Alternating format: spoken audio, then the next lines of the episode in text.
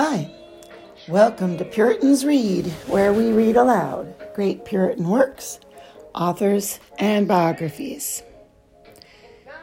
This is episode 7 of The Rare Jewel of Christian Contentment by Jeremiah Burroughs. Starting with chapter 2 The Mystery of Contentment. But you will object. What you speak of is very good if we could attain to it. But is it possible for anyone to attain to this?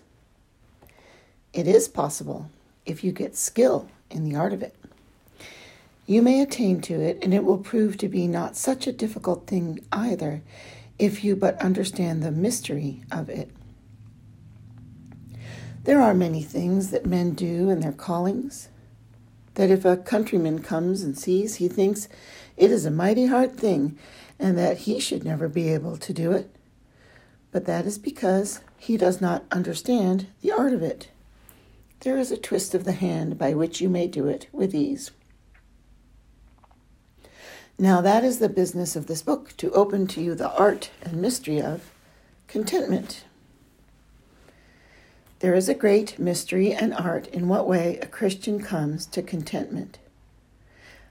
By what has been already opened to you, there will appear some mystery and art, as that a man should be content with his affliction and yet thoroughly sensible of his affliction too. To be thoroughly sensible of an affliction and to endeavor to remove it by all lawful means, and yet to be content. There is a mystery in that. How to join these two together? To be sensible of an affliction as much as a man or woman who is not content. I am sensible of it as fully they, and I seek ways to be delivered from it as well as they. And yet still my heart abides content. That is, I say, a mystery that is very hard for a carnal heart to understand. But grace teaches such a mixture, teaches us how to make a mixture of sorrow and a mixture of joy together. And that makes contentment, the mingling of joy and sorrow, of gracious joy and gracious sorrow together. Grace teaches us how to moderate and to order an affliction so that there shall be a sense of it, and yet for all that, contentment under it there are several things for opening the mystery of contentment. Number one, the first thing is to show that there is a great mystery in it. It may be said of one who is contented in a Christian way that he is the most contented man in the world and yet the most unsatisfied man in the world.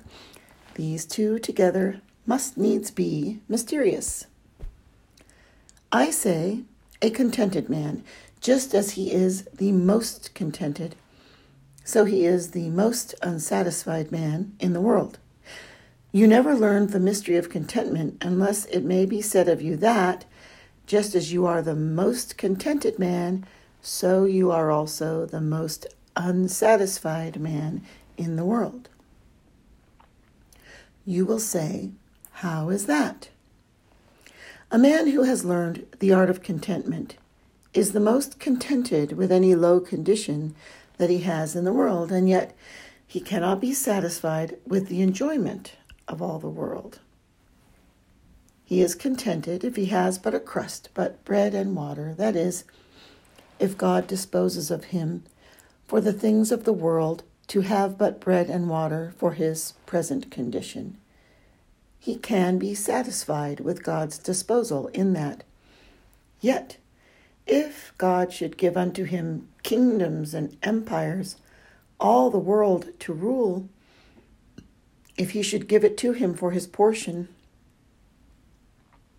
he would not be satisfied with that. Here is the mystery of it. Though his heart is so enlarged that the enjoyment of all the world, and 10,000 worlds cannot satisfy him for his portion, yet he has a heart quieted under God's disposal. if he gives him but bread and water. To join these two together must needs be a great art and mystery. Though he is contented with God in a little, yet those things that would content other men will not content him. The men of the world seek after wealth and think if they had thus much and thus much, they would be content. They do not aim at great things. But if I had, perhaps some man thinks, mm, only two or three hundred a year, then I should be well enough. If I had but a hundred a year, or a thousand a year, says another, then I should be satisfied. But a gracious heart says that if he had ten hundred thousand times so much a year, it would not satisfy him. If he had the quintessence of all the excellences of all the creatures in the world, it could not satisfy him.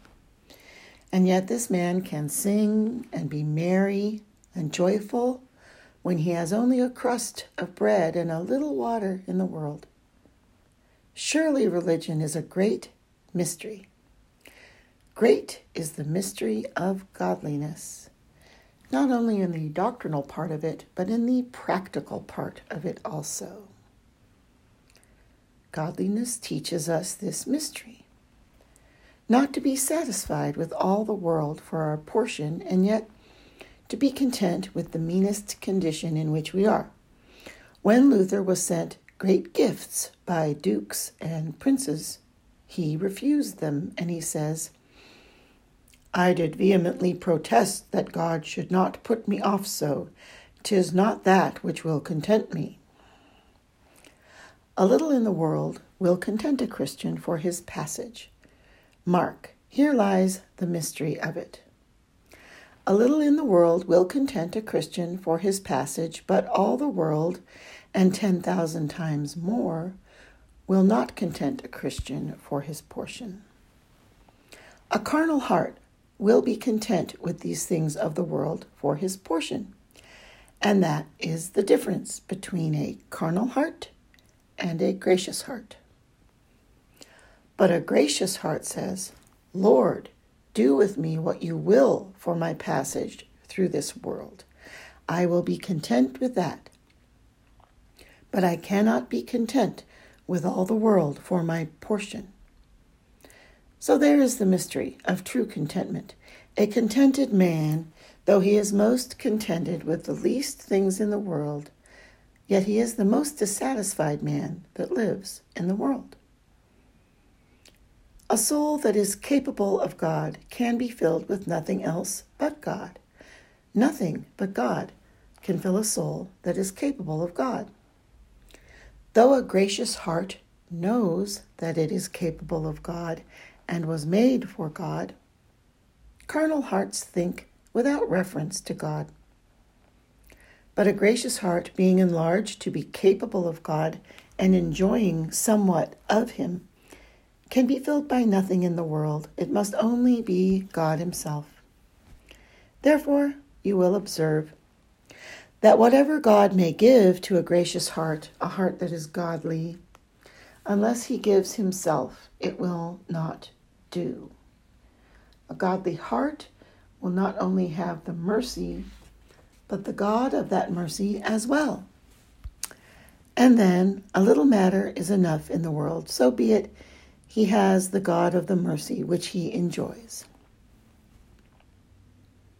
In Philippians 4 7 9, I need go no further to show clear scripture for this. Compare verse 7 with verse 9. And the peace of God, which passeth all understanding, shall keep your hearts and minds through Jesus Christ. The peace of God shall keep your hearts. Then in verse 9, those things which ye have both learned and received and heard and seen in me, do, and the God of peace shall be with you. The peace of God shall keep you, and the God of peace shall be with you. Here is what I would observe from this text that the peace of God is not enough to a gracious heart, except it may have the God of that peace. A carnal heart could be satisfied if he might but have outward peace, though it is not the peace of God. Peace in the state and his trading would satisfy him. But mark how a godly heart goes beyond a carnal all outward peace is not enough. I must have the peace of God. But suppose you have the peace of God. Will that not quiet you? No. I must have the God of peace. As the peace of God, so the God of peace. That is, I must enjoy that God who gives me the peace. I must have the cause as well as the effect. I must see from whence my peace comes, and enjoy the fountain of my peace, as well as the stream of my peace. And so, in other mercies, have I health from God? I must have the God of my health to be my portion, or else I am not satisfied. It is not life, but the God of my life. It is not riches, but the God of those riches that I must have the God of my preservation as well as my preservation. A gracious heart is not satisfied without this to have the God of the mercy as well as the mercy. In Psalm 73 25, Whom have I in heaven but thee, and there is none upon the earth that I desire beside thee? There is nothing in heaven or earth that can satisfy me but yourself. If God gave you not only earth but heaven, that you should rule over sun, moon, and stars, and have the rule over the highest of the sons of men, it would not be enough to satisfy you unless you had God Himself. There lies the first mystery of contentment and truly, a contented man, though he is the most contented man in the world, is the most dissatisfied man in the world. That is, those things that will satisfy the world will not satisfy him.